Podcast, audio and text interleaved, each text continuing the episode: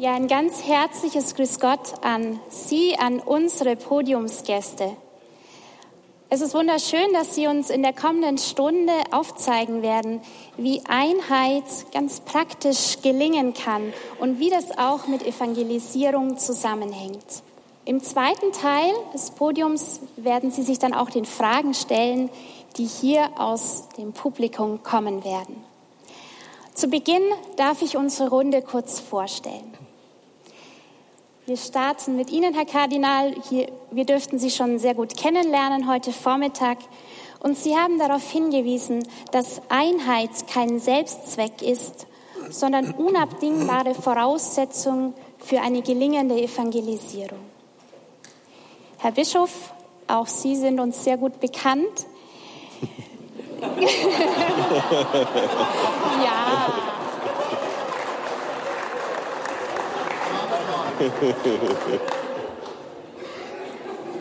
Genau, nicht nur von heute Vormittag. Sie haben sich einmal als Diener der Einheit, die in der Vielfalt liegt, bezeichnet und haben deutlich gemacht heute Vormittag, dass bei aller Verkündigung in der Kirche immer Jesus Christus im Mittelpunkt stehen soll. Rechts von Ihnen Frau Andrea Rösch. Sie gehören seit über 40 Jahren zur Fokularbewegung. Und zwei Aspekte faszinieren sie dabei, nämlich auf der einen Seite die Erfahrung, Gott liebt mich, und auf der anderen Seite das Wort Gottes und die Umsetzung in die Tat. Sie sind überzeugt, inmitten aller Unterschiedlichkeiten bleibt die Mitte immer der dreifaltige Gott. Dann der Seite Frau Anna Neumann. In ihrer Person vereinen sie zwei Dinge, die erstmal unvereinbar erscheinen. Sie sind Baptistin und gleichzeitig Mitglied der katholischen Gemeinschaft Chemin Neuf, einer Gemeinschaft mit ökumenischer Berufung. Doch sie haben erfahren, dass diese Spannung und besonders das Kennenlernen katholischer Glaubenstraditionen unglaublich bereichernd ist. Zu meiner Rechten Freya Philipp. Seit 2011 gehören Sie zur Gemeinschaft von Thésée, sind auch von dort extra angereist. Und Sie dürfen das erfahren, wovon andere träumen, dass Jugendliche kommen und das Gebet und den Glauben toll finden. Und das hängt auch damit zusammen, dass die Jugendlichen erleben, wie sie vor Ort ganz konkret die Einheit mit den Brüdern leben und Herr Florian Ripka. Sie sind Geschäftsführer bei der Organisation Kirche in Not. Ihnen ist es ein Anliegen, das Zeugnis der verfolgten Christen weltweit in den Blick zu nehmen. Und dieses Glaubenszeugnis, wir haben es heute Vormittag auch schon, Herr Kardinal, von Ihnen gehört, hat eine Strahlkraft für Kirche und Welt. Ja, ganz herzlichen Dank, Katharina. Äh, dann steigen wir mal direkt ein in die Podiumsdiskussion, in das Gespräch. Äh, wir haben viele Dinge uns heute vorgenommen, verschiedene Aspekte äh, zum Thema Einheit und Ökumene. Und heute Morgen, Herr Kardinal, fange ich mal ganz gleich an mit Ihnen. Ist mir ein Wort aufgefallen in Ihrem Vortrag, das bei mir ähm, nachhaltig doch Überlegungen ausgelöst hat, nämlich der Begriff des Notenschlüssels den Sie verwendet haben. Äh, ich würde gerne diesen Begriff Notenschlüssel vielleicht noch mal in Verbindung bringen mit einem anderen Begriff äh, im Bereich der Ökumene, der immer wieder auftaucht, nämlich der Begriff der gelingenden Ökumene. Äh, was, Herr Kardinal, hat der Notenschlüssel vielleicht mit einer gelingenden Ökumene zu tun? Und ähm, ja, auch an die anderen Damen und Herren, wie ist Ihre Erfahrung mit einer gelingenden Ökumene? gelingende Ökumene, denke ich, besteht darin, wenn wir gemeinsam Ausschau halten nach dem Zentrum unseres Glaubens, nach Jesus Christus. Wenn wir in ihm eins werden, werden wir auch untereinander mehr eins, als wir es bisher gewesen sind. Ich glaube, diese Konzentration auf ihn hin ist für mich das Entscheidende. Und das kommt ja sehr schön zum Ausdruck, eben wie ich morgen gesagt habe, in der Taufe. der Taufe, wird mir der apostolische Glaube anvertraut und übergeben und der verbindet uns mit allen. Das, die, die Taufe und die Anerkennung der Taufe ist das Fundament der Ökumene, allerdings noch nicht das Ziel. Das Ziel geht weiter. Aber wir haben einen guten Boden, auf dem wir weitergehen können. Und Taufe und Glaube gehört eben zusammen. Die Taufe allein nützt nichts, wenn wir nicht glauben, was in dieser Taufe zum Ausdruck kommt, dass wir als Glied in den Leib Christi aufgenommen sind. Ist das auch von Ihnen sozusagen äh, diese Abstufung, die Sie mal äh, benannt haben, als Dialog der Liebe und äh, anschließend der Dialog der Wahrheit? Der Dialog der Liebe ist die notwendige Voraussetzung, um überhaupt den Dialog der Wahrheit führen zu können. Wenn man keine Liebe zueinander hat, keine Beziehungen pflegt, der Ökumen, der äh, Dialog der Liebe ist die Pflege freundschaftlicher Beziehungen. Das ist die Voraussetzung, um überhaupt Ökumene der Wahrheit führen zu können. Auf der anderen Seite muss der Dialog der Liebe aber auch in den Dialog der Wahrheit hineinführen, denn es gibt keine Einheit an der Wahrheit vorbei, an der Wahrheit des Glaubens. Genau. Herr Bischof, Sie haben äh, heute auch in Ihrem Grußwort davon gesprochen, dass Sie natürlich als Diözesanbischof auch den Auftrag haben, äh, sozusagen die Einheit äh, innerhalb des Bistums zu wahren. Ähm, aber es ist ja darüber hinaus äh, noch die Einheit in, ähm, des Christentums zu wahren. Und Sie sind ja auch sehr stark engagiert im Bereich der ACK. Wie sind denn da Ihre Erfahrungen, Herr Bischof? Ja, da kann ich nur sagen, diese Christozentrik, die möchte ich noch einmal ganz stark machen. Gerade in der ACK, ich bin Vorstandsmitglied der Bundes-ACK, bin auch in der Ökumene-Kommission und darf auch mitwirken im Dikasterium für die, zur Förderung der Einheit der Christen. Ich glaube, wir kommen nur weiter, wenn wir Christus in den Mittelpunkt rücken. Das sage ich jetzt nicht nur, weil ich das im Kopf studiert hätte, sondern aus zwei Erfahrungen heraus. Erste Erfahrung, meine eigene Familie. Ich komme aus einem konfessionsverschiedenen Elternhaus, was ich aber als konfessionsverbindend erlebt habe und nicht im Sinn des kleinsten gemeinsamen Nenners, sondern unser Vater war zum Teil Mitglied der Landessynode in Bayern, war Vertrauensmann im Kirchenvorstand. Er hat uns Kinder auch gelehrt, was Christozentrik heißt. Er war mit dem Wort Gottes unterwegs. Er war Lektor. Er hat eingeübt das, was er am nächsten Sonntag gelesen hat.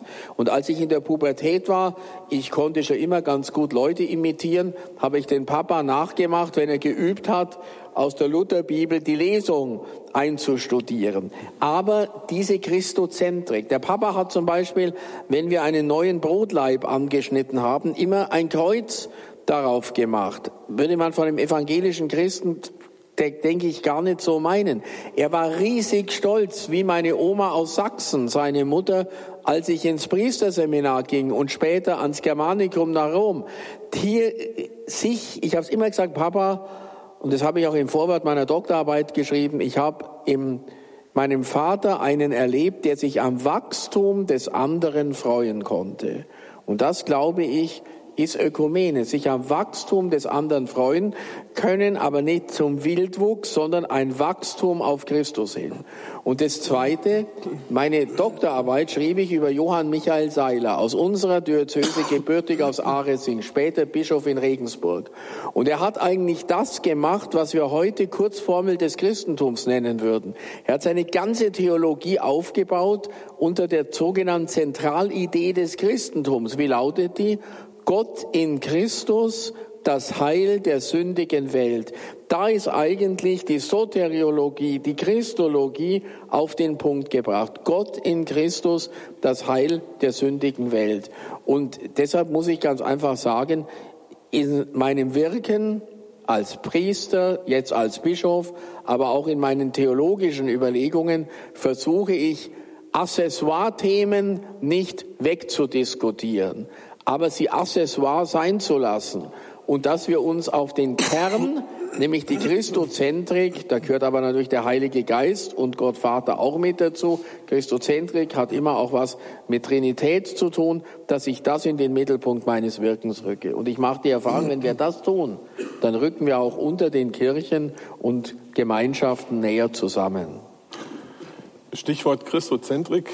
Frau Rösch, wollten Sie? Gerne was zum Bild des Leibes Christi sagen. Wir als Christen bilden diesen einen Leib Christus und da denke ich an so ein Mosaik. Ein Mosaik lebt davon, dass es aus vielen Teilen besteht und jeder muss sein Teil darstellen, um das Ganze zu bilden.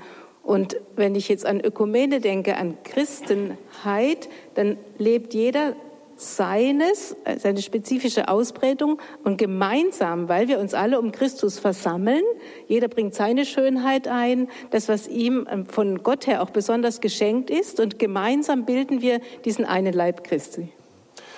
Das ist ein gutes Stichwort eigentlich jetzt für Sie, Frau Neumann, äh, äh, weil, äh, weil das Stichwort Christozentrik und sozusagen das sich scharen um Christus, um Jesus herum, ich glaube, dass das sicherlich auch ein wichtiger Punkt für Sie gewesen ist, den Weg zu gehen oder zu beginnen zu gehen, den Sie halt jetzt gerade gehen mit Ihrem Ehemann.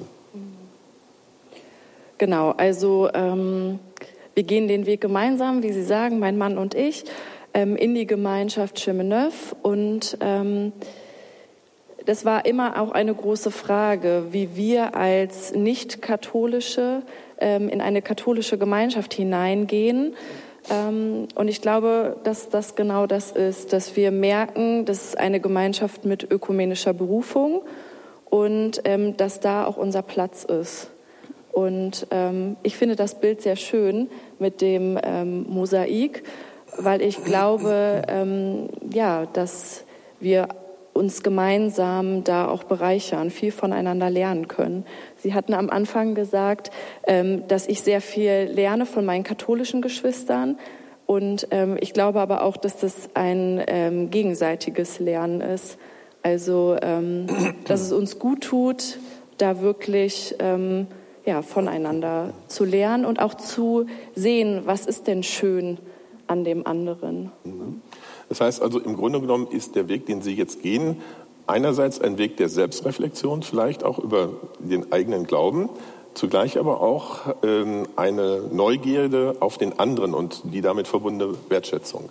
Genau, also es ist nicht vorgesehen, dass ich katholisch werde, sondern ähm, ich bleibe evangelisch, evangelisch freikirchlich und mache eigentlich die Erfahrung in der Gemeinschaft, dass dadurch, dass ich mich mit meinen Geschwistern austausche, ich noch mal ganz neu eigentlich auch ähm, entdecke, was meine Identität ist, wie ich aufgewachsen bin, wie meine Eltern ähm, ja mit mir gesprochen haben, wie sie Jesus bezeugt haben, und ich merke, ähm, genau, es ist beides. Es ist eines dieses, ich reflektiere meinen Glauben, hinterfrage auch manches kritisch. Und gleichzeitig lerne ich ähm, von meinen Geschwistern. Genau. Und lerne auch ganz neue, ähm, neue Formen einfach kennen. Mhm. Ne, was wir heute Morgen gehört haben, ähm, der Lobpreis ist etwas, was mir als Freikirchlerin sehr ähm, bekannt ist. Das kenne ich so. Und andere Formen sind Dinge, die ich einfach auch ähm, ähm, ja, lebend, leb, erleben darf, wie zum Beispiel jetzt Exerzitien das ist etwas, ähm, was vielleicht nicht in erster Linie ähm, etwas ist, ähm, was ich machen würde oder was ich kenne, aber was ähm, ja, für mich etwas ist, was ich nicht mehr missen möchte. Mhm. Mhm. Herr Rübker, Sie wollten. Ja, vielen Dank. Das Wort Identität, das habe ich auch schon die ganze Zeit im Hinterkopf, weil ich hatte jetzt die große Gelegenheit, ähm, bei einer Aktion von Kirche in Not eine Woche lang mit Erzbischof Maga Ashkarian aus Aleppo fahren zu dürfen. Ich glaube, Sie kennen ihn. Er ist von der armenisch-apostolischen Kirche in Aleppo in Syrien. Und ähm, Ehrlich gesagt, als ich mich darauf vorbereitet habe und dieses Bild von diesem ja, orthodox anmutenden ähm, Bischof mit dem spitzen Hut gesehen habe, gedacht, meine Güte, wie wird das jetzt werden, eine Woche lang irgendwie durch, quer durch die Republik mit ihm zu fahren. Also wir waren in, in, in Balderschwang bei Radio Horeb, dann waren wir ähm, in München, dann waren wir in Dresden bei Bischof Timmer Evers, dann waren wir in Paderborn bei Weihbischof König und so weiter und so fort. Ähm, aber es war eine absolut bereichernde ähm, Begegnung, denn er hat mir unter anderem erzählt, dass in Aleppo eine Form der Ökumene gelebt wird, ähm, wie es vielleicht weltweit einmalig ist. Er hat mir erzählt, es gibt dort elf unterschiedliche Denominationen. Also es gibt Evangelicals, hat er gesagt, dann gibt es die Orthodoxes, dann gibt es äh, alle möglichen mit Rom unierten, Chaldäer und äh, Maroniten und so weiter. Also elf unterschiedliche. Und die treffen sich einmal im Monat in Aleppo, ähm, um, berat, um zu beratschlagen, wie den Menschen geholfen werden kann. Also ich lese daraus, wenn es eine Ökumene gibt, die auf ähm, etwas hin ausgerichtet ist, nämlich um die Hilfe, um, ähm, ja, ähm, um die Unterstützung für die Notleidenden, dann hat es sofort alle, alle Dinge ähm, ja, hinweggenommen, die vielleicht im Moment für uns hier in Deutschland noch trennend erscheinen. Und ähm, wenn ich bei Kirche Not arbeite, dann habe ich auch die, wirklich die, das große Geschenk, jeden Tag sehen zu dürfen, wie es eben in anderen Ländern außerhalb der, der westeuropäischen Blase oder deutschen Blase, wie ich es immer gern bezeichne, wie es da eben funktionieren kann. Und ähm, das ist schon echt ein Zeugnis, wo ich auch jeden ermutigen kann, sich in der Weltkirche umzuschauen. Herr Kardinal, Sie haben es ja auch mir schon aus dem Herzen gesprochen heute in, Ihrer, in Ihrem Statement, dass die Märtyrer auch dieses, dieses Zeugnis so ausdrücken. Und in China ist es tatsächlich egal, ähm, ob, ich jetzt, ähm, äh, ob ich jetzt Lutheraner bin, ob ich Katholik bin oder irgendjemand anders, weil dort äh, bekomme ich im positivsten Fall einen Abzug von meinen Sozialpunkten, die darüber entscheiden, ob ich eine Krankenversicherung habe, ob meine Kinder studieren dürfen, ob ich reisen darf oder nicht. Im schlimmsten Fall lande ich in irgendeinem Lager und komme nie wieder raus. Also ähm, das verbindet uns und ähm, aber ich möchte wirklich diesen Fokus legen auf dieses Beispiel Aleppo. Das ist so ein schönes Beispiel, wie dort binnen kürzester Zeit alle Gräben, und die gab's, also die gab's definitiv zwischen den orientalischen Christen, die wurden überwunden und äh, auch in einer Landschaft, wo er gesagt hat, wo es nur wo es nur, wenn man aus dem Fenster schaut, Staub und Vernichtung gibt und, und, äh, und Zerstörung und Ruinen, dann dürfte das doch auch in einem Land möglich sein, wenn man aus dem Fenster rausschaut, er hat so betont, immer nur Schönheit sieht. Und ich glaube, auch hier können wir wieder ganz, ganz, ganz viel von der Weltkirche lernen. Vielen Dank. Ja. Katharina. Ja, ich habe die ganze Zeit zugehört und überlegt, was ich jetzt sage, aber ich kann mich sehr dem anschließen. Also ähm, als Sie aus Syrien gesprochen haben, ich habe auch gedacht, wir hatten ein Treffen in, im Libanon vor ein paar Jahren, ähm, das auch sehr erstaunlich war, weil wirklich alle Christen tatsächlich zusammengearbeitet haben ähm, und das erstaunlich gut funktioniert hat. Und man hätte das vielleicht gar nicht so erwartet, dass ich glaube, da gab es auch neun oder zehn verschiedene Patriarchen von irgendwelchen orientalischen Kirchen oder so, die da waren. Ich wusste ehrlich gesagt gar nicht, dass es so viele gibt. Ähm, aber es, es, war einfach sehr schön. Ähm, wir erleben es natürlich in Tese. Ähm, erstmal unter den Brüdern. Wir kommen aus sehr unterschiedlichen Kirchen, aber auch bei den Jugendlichen, die kommen, ähm, die erst einmal neu entdecken müssen, ähm, für die vieles neu ist ähm, für viele ist die Stille neu, aber sie, sie entdecken sie. Ähm, und es hat Jahre gebraucht, ähm, um Vertrauen aufzubauen. Also gerade mit den Orthodoxen. Für die Orthodoxen war es sehr wichtig zu sehen, ihre Jugendlichen kommen zu uns, sie fahren wieder zurück und sie sind immer noch orthodox. Ähm, ja, das, das, das, war ein sehr entscheidender Punkt. Und, und, und, und, inzwischen haben sie das Vertrauen, dass ihre Jugendlichen auch bei uns Volunteer sein dürfen und die kommen zurück und die bleiben orthodox. Ähm, und dieses Vertrauen, das, das, äh, da basiert letztlich alles drauf. Und wir reden viel in Gesprächsgruppen. Wir versuchen, dass die Jugendlichen, die länger da bleiben, auch eine Art Kontaktbude haben, weil dann kommen doch sehr viele Fragen und dann ist es auch wichtig, für die Fragen da zu sein und Fragen zu beantworten. Ähm, wir sind uns auch sehr bewusst, dass wir keine letztliche Lösung haben, sondern dass wir einfach versuchen, jetzt das zu leben, was im Moment geht. Ähm, Frau Roger hat immer gesprochen über die Dynamik des Vorläufigen. Ähm, das heißt, er war auch klar, die Lösung ist im Moment noch nicht da, aber es war für ihn sehr wichtig, dass man das, was geht, äh, macht und dass man konkret das wirklich lebt, was möglich ist Und manche Dinge öffnen sich halt erst, wenn man manche Schritte geht. Also man kann nicht darauf warten, dass das ganze Bild da ist.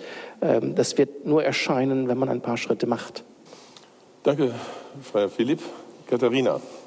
Ja, gehen wir zu einem zweiten großen Bereich. Das Thema Einheit spielt auch innerhalb der katholischen Kirche eine ganz große Rolle.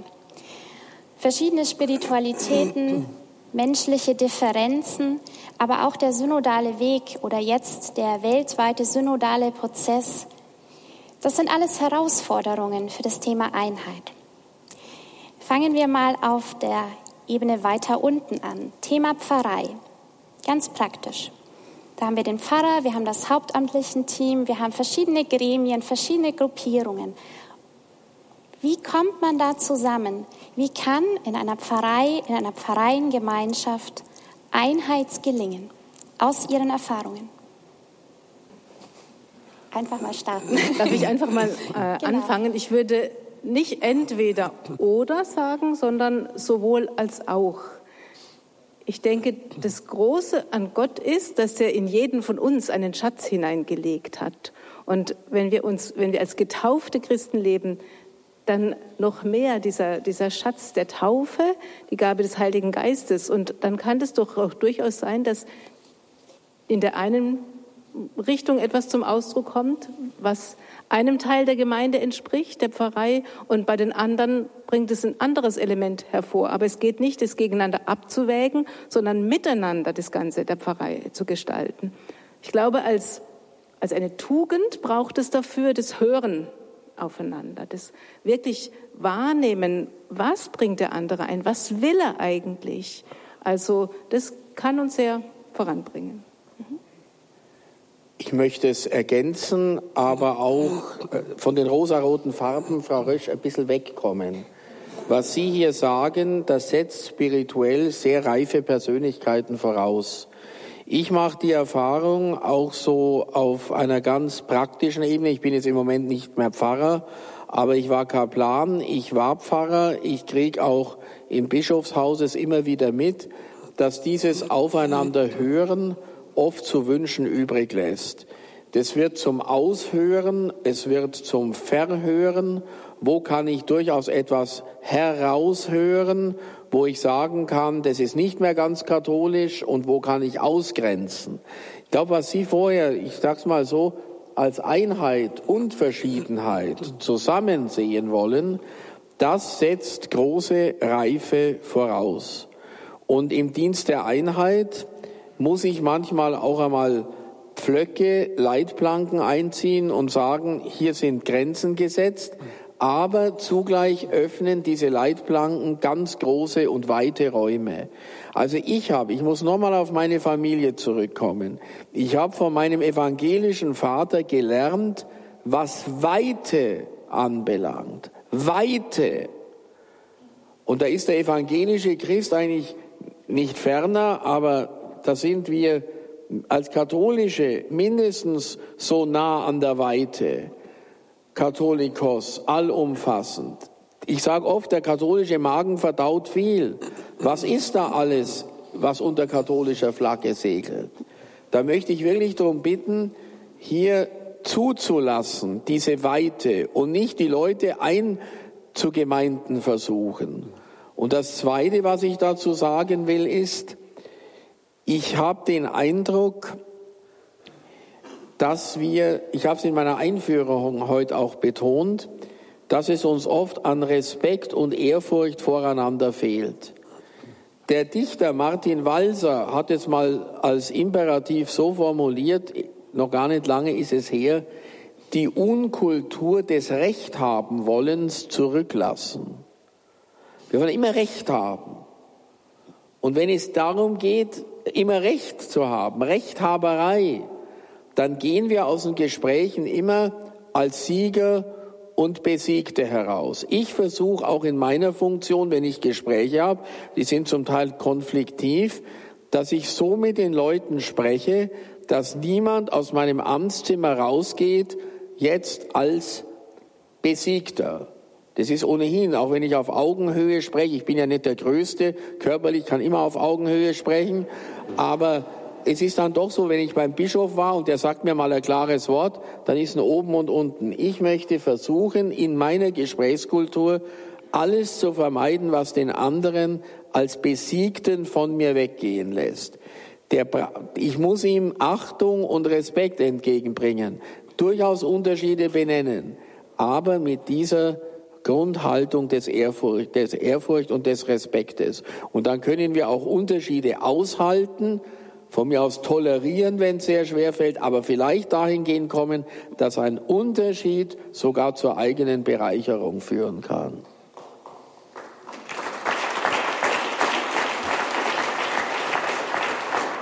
Die gegenseitige Wertschätzung, der Respekt in der Pfarrei, aber auch in vielen anderen Bereichen. Frau Philipp, ich fand das sehr schön. Sie haben im Vorhinein erzählt, dass die Jugendlichen eine Frage sie immer wieder fragen. Welche ist das? Ja, ich bin, eine meiner Aufgaben ist, dass ich die Jugendgruppen aus Deutschland treffe. Und dann haben wir eine Stunde Zeit, oder habe ich eine Stunde Zeit, mit den Jugendlichen zu sprechen. Und es kommen viele Fragen, aber eine Frage, die immer kommt, ist, streiten sich die Brüder? Und natürlich kann ich nicht sagen, bei uns ist alles Harmonie, das würden die einem nie glauben. Und von daher versuche ich ehrlich zu antworten und zu sagen, ja, wir nerven uns auch und wir haben hier und da auch Konflikte. Und wenn die Frage einmal auf dieses Thema gekommen ist, die allermeisten Gruppen hören damit fast nicht mehr auf. Die fragen weiter und fragen weiter und fragen weiter und fragen weiter. Und wenn wir eine Stunde Zeit haben, häufig geht eine halbe Stunde drauf mit der Frage, wie streiten die Brüder? Und äh, ich fand das am Anfang sehr verwirrend. Aber ich muss dazu auch sagen, eine andere Aufgabe von mir ist, äh, als Küster, wir haben so eine Fürbittenbox. Und die Jugendlichen schmeißen da viele Fürbitten rein und ich verteile die an die anderen Brüder. Das heißt, im Sommer lese ich manchmal mehrere tausend Fürbitten, Anliegen pro Tag. Und bei den Jugendlichen sind verschiedene Themen da. Es sind natürlich die Nachrichtenthemen, es ist Klimawandel, ähm, es ist Krieg, es ist Probleme in der Schule, es ist Zukunftsangst. Aber das eine große Thema für Jugendliche sind Familienkonflikte. Also das ist wirklich das überwältigende Thema, oh, was sie umgeht. Und die Frage, wie gehen wir mit Konflikten um, ähm, ist wie gesagt das eine Thema. Wenn man da irgendwie glaubwürdig ist, würde ich fast sagen, sind die anderen Sachen ein Selbstläufer. Ähm, wenn sie einen da nicht glaubwürdig finden, wird es auch schwierig, dass sie ihm andere Sachen abnehmen. Ähm, wie gesagt, man braucht nichts versuchen zu sagen, bei uns ist alles Harmonie. Die sind nicht blöd, das glauben die ihm auch nicht. Aber wenn man da irgendwie es schafft, ehrlich zu antworten, wie gesagt, danach nehmen die einem auch fast alles andere ab.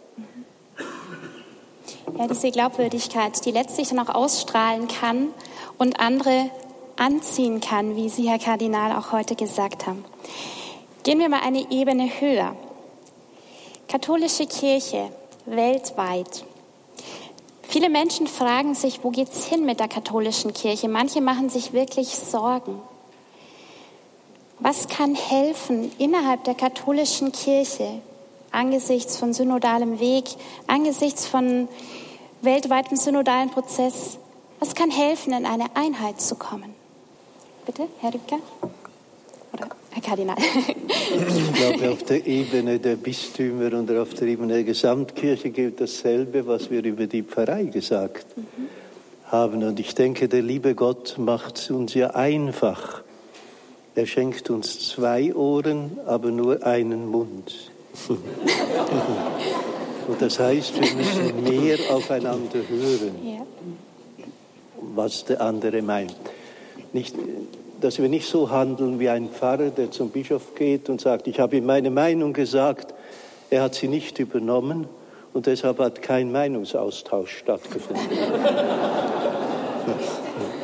Es ist heute sehr schwierig, die Diskussionen in der Kirche, vor allem in Westeuropa, sind vor allem kirchenpolitischer Art mit diesen erbärmlichen Klassifizierungen rechts, links, konservativ, progressiv, Reformbischöfe, Reformverweigerer, ohne zu fragen, was das eigentlich heißt. Weil wenn ich vom Bischof sage, er ist rechts von mir, dann sage ich zumindest von mir, dass ich links von ihm bin.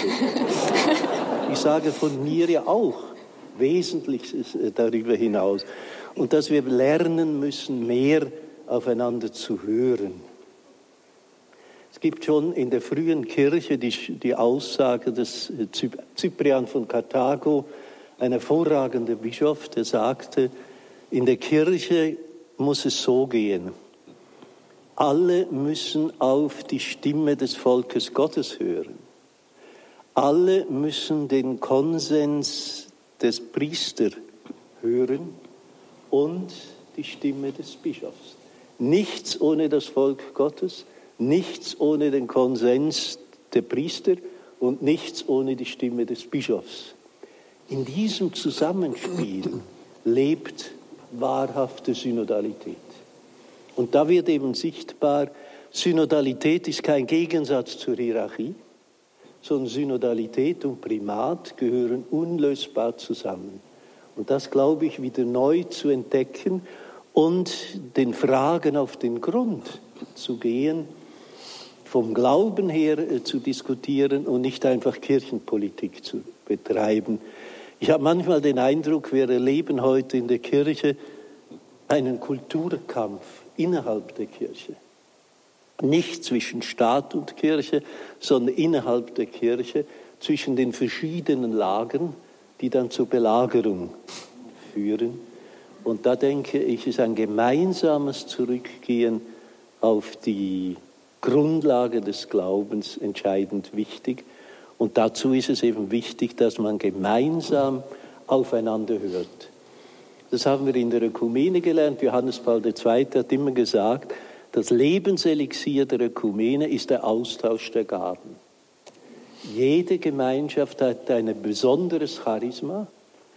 Jede Gemeinschaft hat auch die Perversion ihres Charismas.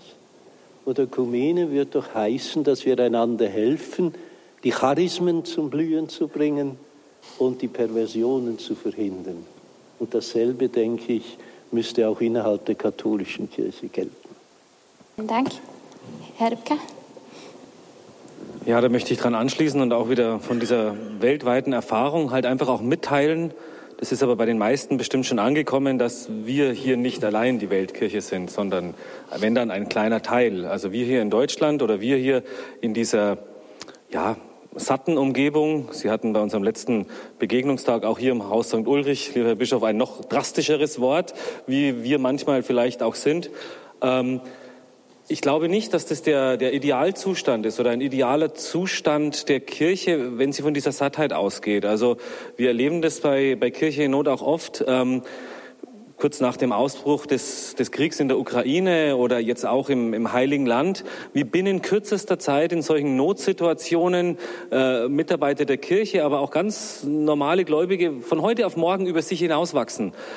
Heldentaten vollbringen, alles hinten anstellen, sich ganz hingeben für die, für die Leute in Not. Und es ist jetzt nicht nur, dass sie denen ein Stück Brot in die Hand drücken, ähm, diese ganz kurzfristige Not lindern, was auch wichtig ist, sondern auch langfristig für sie da sind. Wir erleben zum Beispiel in Nigeria, in Nordost-Nigeria, Boko Haram ist Ihnen vielleicht ein Begriff, eine schlimme islamistische Terrorsekte. Dort hat der, der Bischof des, ähm, des Landes ähm, oder der von, von Maiduguri, Bischof Oliver, ähm, einmal hat er ganz interessanterweise auf diese Gewalt mit Gebetsaktionen ähm, geantwortet, was mich sehr, sehr beeindruckt hat, dass der dann eine Rosenkranzprozession durch diese Dörfer, die vorher von Boko Haram vernichtet wurden, gemacht hat. Aber worauf ich eigentlich hinaus will, die Kirche hat dann auch geantwortet mit Freiwilligen, aber auch mit Spezialisten im Bereich der, der Traumaheilung. Also das heißt, ähm, auch da ähm, ist die Kirche von heute auf morgen wieder extrem relevant geworden. Und ich glaube, ähm, dieses Ausstrahlen, dieses Zusammenarbeiten, dieses Relevanzgewinnen ist für uns ganz, ganz wichtig. Und ähm, ich bin mir sicher, dass so viel Potenzial in jedem einzelnen Gläubigen steckt, wirklich egal in welcher Hierarchiestufe. Ähm, und wenn wir uns bereithalten für die Situationen, in denen das dann gefördert wird oder manchmal uns sogar vielleicht auch ohne diese Not einen Schritt aus uns heraustrauen, auf den anderen zugehen. Und ich kann immer nur sagen, was mich aus all diesen, wie Sie es so schön gesagt haben, Herr Kardinal, erbärmlichen Definitionen auch von meinem eigenen Denken herausgebracht hat, war wirklich dieses Zeugnis der Weltkirche. Weil spätestens in, in Burkina Faso können Sie nicht mehr anfangen mit, wer ist denn progressiv, wer ist links von mir, wer ist rechts von mir. Das ist da absolut äh, irrelevant. Heißt nicht unwichtig bei uns. Wir haben wichtige Themen, die sind zu besprechen, aber wir müssen eben auch diese, diese, diese, diese, diese Helden des Glaubens, die wirklich so viel bewegen, die unwidersprochene Heldentaten vollbringen, jeden Tag mit einfließen lassen. Wir müssen uns um sie kümmern. Wir gehen jämmerlich zugrunde, wenn wir meinen, dass wir in Westeuropa die Einzigen sind.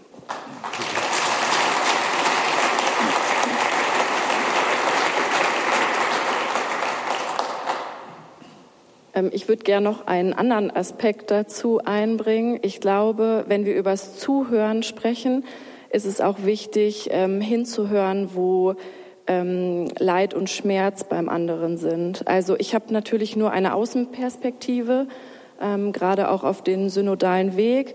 Aber was bei mir ankommt, ist viel Schmerz, viel ja, viele Menschen, egal wo sie sich einordnen würden politisch, doch ein großes Interesse daran haben, dass, ähm, also sie halten ja daran fest, ich würde jedem auch immer zugute heißen, dass sie sich eben nicht abwenden von ähm, Kirche, sondern ja auch daran festhalten und auch dort sein möchten. Und ich glaube, das ist ähm, was ganz ähm, Wichtiges.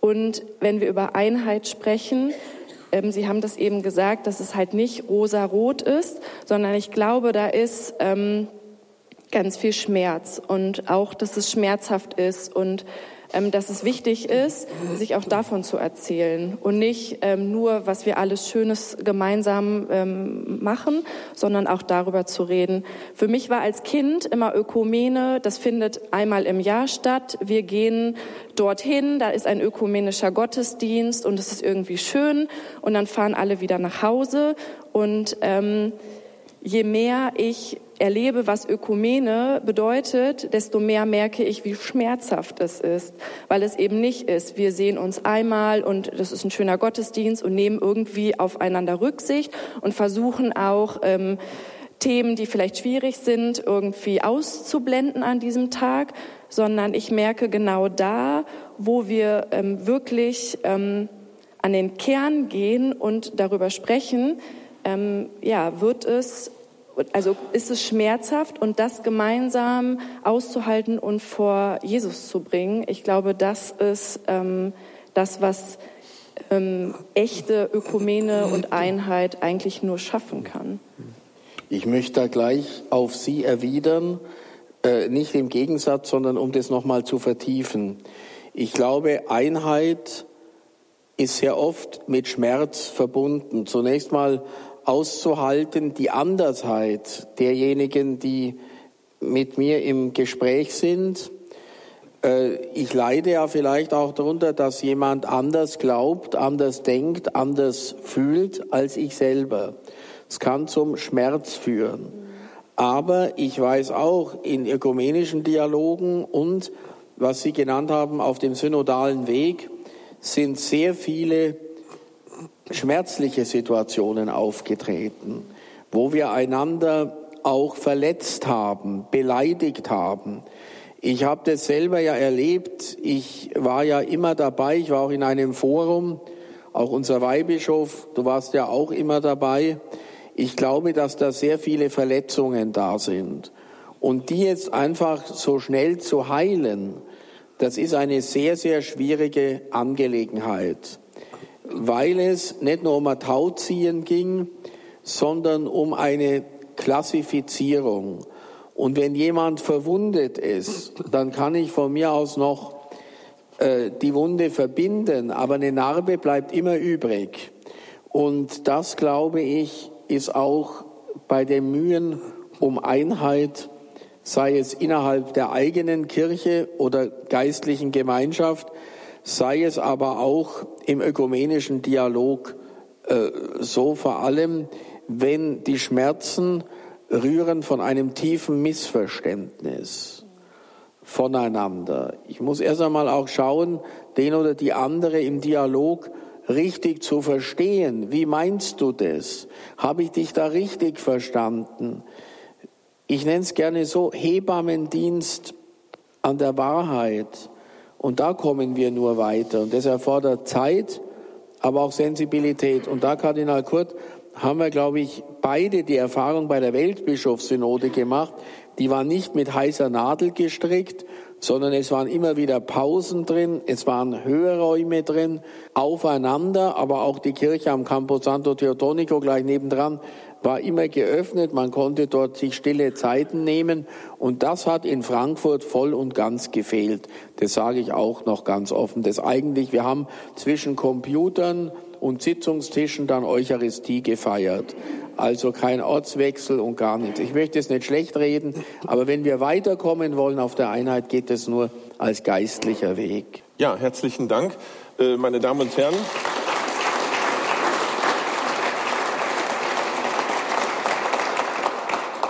Meine Damen und Herren, wir würden jetzt gerne das Podium öffnen für Ihre Fragen. Äh, Sie haben jetzt die Gelegenheit, kurze, prägnante Fragen zu stellen. Dann können Sie auch kurze, prägnante Antworten bekommen. Hoffentlich. Und ansonsten gibt es ja auch noch die Gelegenheit, in den Workshops anschließend äh, bestimmte Themen, Themenbereiche zu vertiefen. Ähm, Bitte schön, wenn Sie Fragen haben, das Mikro ist bereit. Da hinten sehe ich jemanden. Diskussion und auch in dem Vortrag am Vormittag. Mein Name ist Patrick Lindemann, ich bin Pastoralreferent und mich würde interessieren, wir haben jetzt viel über die Einheit gesprochen, was ich aber relevant finde, damit man sich auch versteht und letztendlich in einem äh, theoretischen wie praktischen Prozess vorankommt, welche Einheitsbegriffe werden denn überhaupt vertreten? Mich würde jetzt, ähm, Herr Kardinal Koch, Ihr Einheitsbegriff interessieren und dann vielleicht auch die Einheitsbegriffe, die auf dem Podium war, weil wenn man, sagen wir mal, das nicht genauer begrifflich klärt, ist ja häufig dann auch, ähm, sind praktische Anwendungen ja eher schwierig, weil man aneinander vorbeispricht. Also mich würde ein bisschen einfach interessieren, was denn unter Einheit äh, von Ihnen allen verstanden wird. Vielleicht in ein, zwei Sätzen, damit es die Runde nicht sprengt. Dankeschön. Herr Kardinal.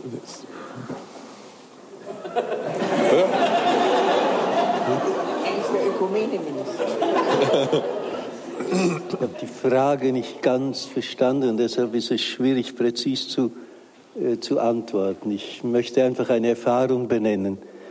Wenn ich heute in der Kirche und in der Ökumene von Einheit rede, kommt sofort die Gegenrede, aber bitte keine Einheitlichkeit. Wenn ich von Vielfalt rede, kommt keiner und sagt, aber bitte keinen unverbundenen Pluralismus. Wir sind heute in die Vielfalt so verliebt, dass wir ganz neu wieder die Einheit suchen müssen. Blaise Pascal hat in seinen Pensées, schon damals war er wahrscheinlich schon an die heutige ökumenische Situation gedacht, einen Satz geschrieben. Einheit, die nicht von Vielfalt abhängt, ist Diktatur. Vielfalt, die nicht von Einheit abhängt, ist Anarchie. Und wir müssen ganz neu den Weg suchen zwischen Diktatur und Anarchie.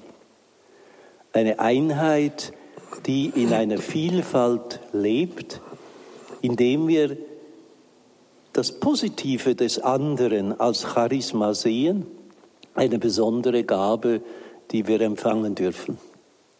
Und ich glaube, in der heutigen Zeit ist oft die, der Gedanke der Einheit verdächtig geworden. Aber Jesus hat um die Einheit seiner Jünger gebetet.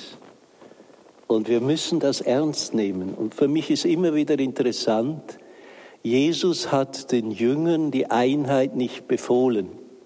Er hat sie nicht angeordnet, sondern er hat für sie gebetet. Und wenn Jesus nichts Besseres wusste, als für die Einheit seiner Jünger zu beten, was sollen wir dann Besseres tun? Und wenn wir für die Einheit beten, bringen wir zum, unsere Glaubensüberzeugung zum Ausdruck, dass wir Menschen die Einheit nicht machen können. Wir Menschen können Spaltungen machen, das zeigt die Geschichte, leider auch die Gegenwart. Einheit ist immer ein Geschenk des Heiligen Geistes. Und die beste Vorbereitung, dieses Geschenk zu empfangen, ist das Gebet für die Einheit und dann das Wirken für die Einheit aus diesem ähm, Gebet äh, heraus. Deshalb, die ökumenische Bewegung war von Anfang an eine Gebetsbewegung. Die Einführung der Gebetswoche für die Einheit der Christen steht am Anfang. Und die Ökumene hat nur eine Zukunft, wenn sie weiterhin eine Gebetsbewegung bleibt. Papst Benedikt XVI. hat das einmal so schön ausgedrückt. Das ökumenische Schiff wäre nie ausgefahren, wenn sie nicht von einer tiefen Gebetsströmung bewegt gewesen wäre. Und das wieder neu zu finden, dass wir im Gebet die Einheit in der Vielfalt suchen, das hoffe ich sei die Antwort auf die Frage, die ich nicht ganz verstanden habe, sonst müssen Sie nachfragen.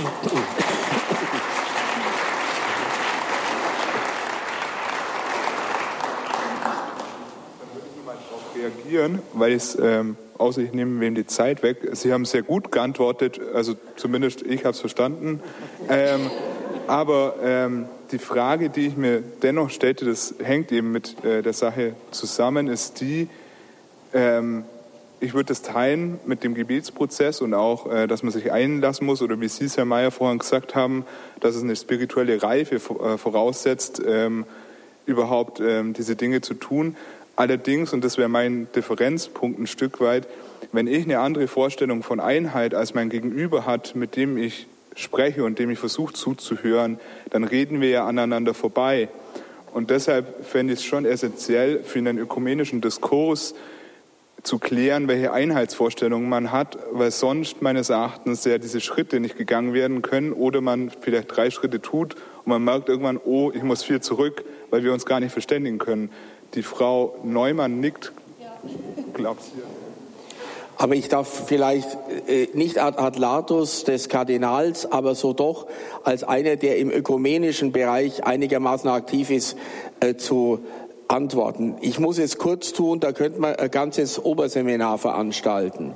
Was ist das Ziel der Einheit der Kirchen oder der Christen?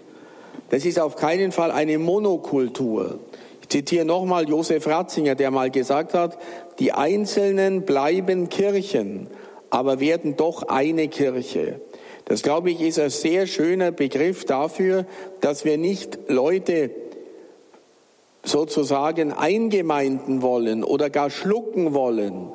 Ist auch keine Fusion organisationsmäßig, sondern es ist so, dass wir gut abtasten müssen, und es braucht Zeit des Hörens, der Diskussion, wo sind wir uns eins, wo sind wir redlich gesprochen noch verschieden.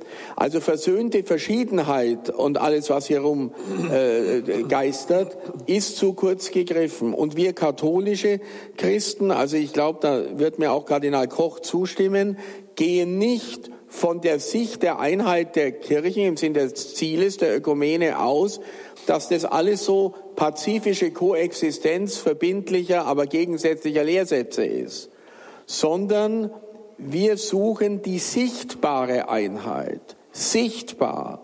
Und darüber müssen wir ringen. Einfach an den Tisch des Herrn zum Beispiel gemeinsam treten, weil es alle machen, weil das jetzt gerade im Humanum, im Horizontalen gegeben ist. Das halte ich für verfrüht. Also uns geht es bei der Einheit um die sichtbare Einheit, die auch irgendwo greifbar sein muss. Sie muss theologisch reflektiert sein. Und wenn das gegeben ist, können wir das auch tun. Aber gemeinsame Abendmahlsfeiern, Eucharistiefeiern sind nicht Mittel zu dieser Einheit, sind auch nicht Zwischenziele, sondern das steht dann einmal am Ende. Und wir haben so viele andere Zwischenziele, wo wir doch die Gemeinsamkeiten auch greifbar machen können, an die sollten wir uns nicht gewöhnen, sondern wir sollten sie noch mehr nützen. Dann weitere Fragen. Ähm, ich habe mal eine Frage zum Thema Russland. Also es hängt ja auch mit Ökumene zusammen. Ähm, inwiefern kann man im Kontext der Botschaft von Fatima, wo ja gesagt wird, dass Russland sich möglichst bekehren soll, sonst verbreitet seine Irrtümer. Das war ja 1917 mit dem Kommunismus, aber vielleicht gilt es auch jetzt noch. Inwiefern kann man in diesem Kontext erstens mal, wie es der Walter Mixer mal gesagt hat, in Putin sogar einen guten Samen sehen, im Patriarch Kyrill einen guten Samen sehen, wie jedes Geschöpf Gottes einen guten Samen hat. Und inwieweit hat man bestimmte Sachen des Dialoges bis jetzt verpasst mit Russland, mit Kyrill, mit Putin? Natürlich ist vieles schlecht, was sie bis jetzt gemacht haben, aber inwiefern hat man da Sachen verpasst im Dialog mit denen?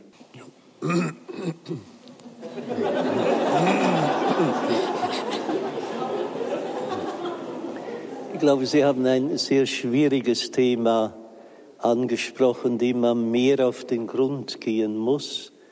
Denn ich denke, ein Thema, das in der ökumenischen Diskussion mit den orthodoxen Kirchen zu wenig thematisiert worden ist bisher, ist das Verhältnis zwischen Kirche und Staat. Da haben wir ganz verschiedene Wege begangen. Im Westen, in Europa, haben wir als Christen mühsam lernen müssen, aber haben es auch gelernt, dass die adäquate Verhältnisbestimmung zwischen Kirche und Staat, die Trennung von Kirche und Staat bei gleichzeitiger Partnerschaft von Kirche und Staat ist. Diese Konzeption ist der Orthodoxie fremd. Sie geht von einer Symphonie zwischen Kirche und Staat aus. Und das hängt eben auch damit zusammen mit dem Prinzip der Autokephalie, der Autonomie der einzelnen äh, Kirchen, die ja meistens Nationalkirchen sind und immer ein bisschen eine Tendenz zum Nationalistischen äh, haben. Ich denke, dieses Verhältnis zwischen Kirche und Staat müssen wir in der ökumenischen Diskussion eingehend besprechen, weil dahinter auch ein ekklesiologisches Thema steht. Die katholische Kirche versteht sich als eine universale Kirche. Freilich in dieser Spannung zwischen Singularkirche und Pluralkirchen. Und äh, du hast ähm, Kardinal Ratzinger zitiert, vielleicht noch ein Gedanke dazu.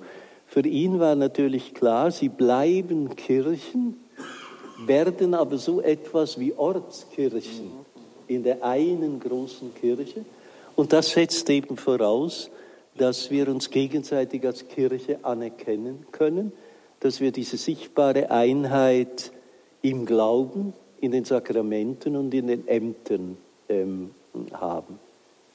Und dahinter in diesem verschiedenen Verständnis von Kirche und Staat ist dann eben auch die Frage der Universalität der Kirche.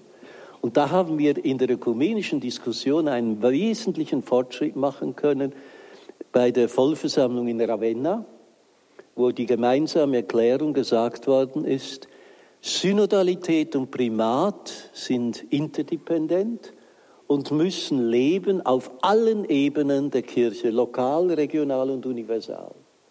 Und dass Katholiken und Orthodoxe gemeinsam sagen könnten, auch auf der universalen Ebene braucht es einen Protos, war ein ganz wesentlicher mhm. Schritt für die Wiederversöhnung der Kirche in Ost und West.